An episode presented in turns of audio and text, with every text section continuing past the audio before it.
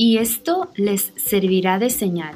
Encontrarán a un niño recién nacido, envuelto en pañales y acostado en un pesebre.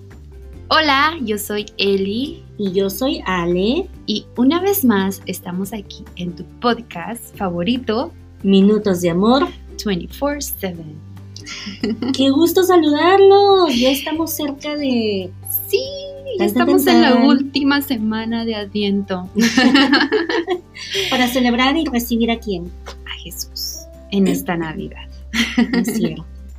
Oye, pues, bueno, esta cita bíblica es una de mis favoritas porque, pues por muchos motivos, pero estoy muy emocionada de lo que vamos a hablar el día de hoy. Yo también, Ale. Creo que este debe de ser el enfoque primordial de esta Navidad. Y no solamente de esta Navidad, sino de todas nuestras Navidades. Y quizá ya lo hayamos escuchado, quizá ya se nos haya dicho y nos haya entrado por un oído y salido por el otro, pero es por ello que venimos a recalcarles de nuevo si es que ya lo escucharon. Y para los que no lo han escuchado, pues a hacerles mención para que conozcan de ello, ¿no? Claro. ¿Y qué es lo que queremos recalcar? Pues uno, tenemos que decir la verdad.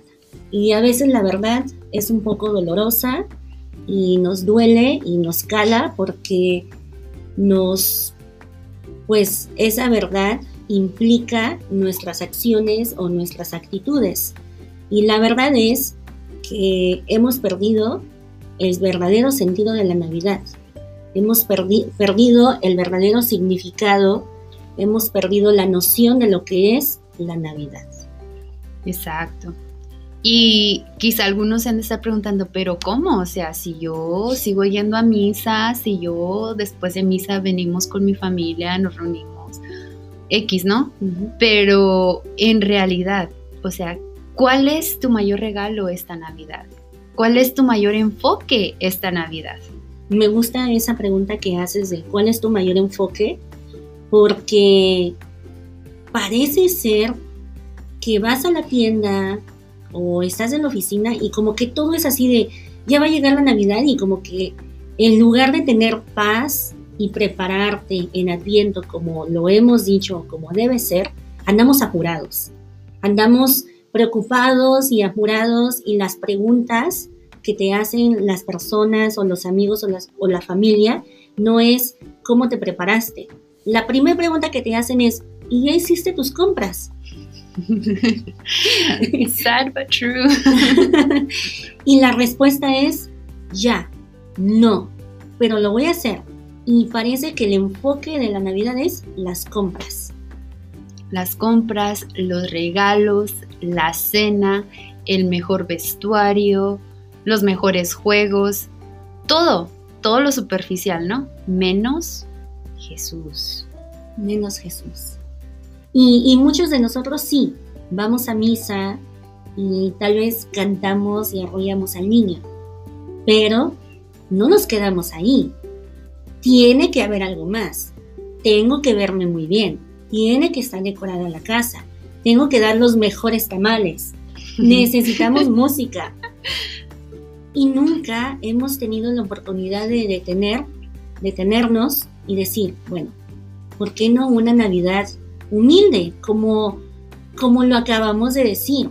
Se encuentra a un niño recién nacido envuelto en pañales y acostado en un pesebre, sin árbol de Navidad, sin regalos, sin luces, sin cena, sin cena, sin nada, pues, sin nada, simplemente sin nada, así, sencillo, bajo las estrellas. Exacto. Sin nada extraordinario, por así decirse, ¿no? Sí. Y creo quizá para muchos va a sonar muy extremista, así como que no, pues ustedes ya se volvieron locas, que me están sugiriendo.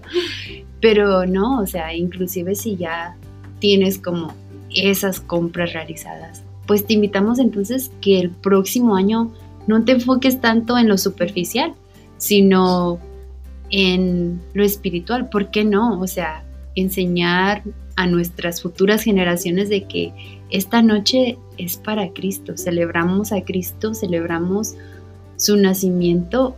Y el Papa Juan Pablo II tenía una frase donde decía que a Jesús lo celebramos porque viene, porque ya vino y porque continúa, continuir, continuará, continúa, continuará viniendo a nosotros. Entonces, el hecho de que celebremos la natividad del Señor no significa de que ya fue algo que pasó. No, esto sigue pasando. Jesús sigue viniendo a nuestras vidas y cómo nosotros lo estamos recibiendo. Entonces que ese sea el verdadero enfoque, que ese sea el centro de nuestras familias, el centro de nuestras nuestro acompañamiento de nuestras reuniones familiares o reuniones de amistades, que en realidad vaya en torno a tener presente a Jesús. Amén. Conforme ibas hablando, si me lo permites, me acuerdo que hace como dos navidades pasadas fui a la tienda y era como el 26 de diciembre o el 27 y le dije al señor que estaba eh, revisando los recibos de la tienda, le dije, feliz Navidad. Y él me dice, pero ya pasó.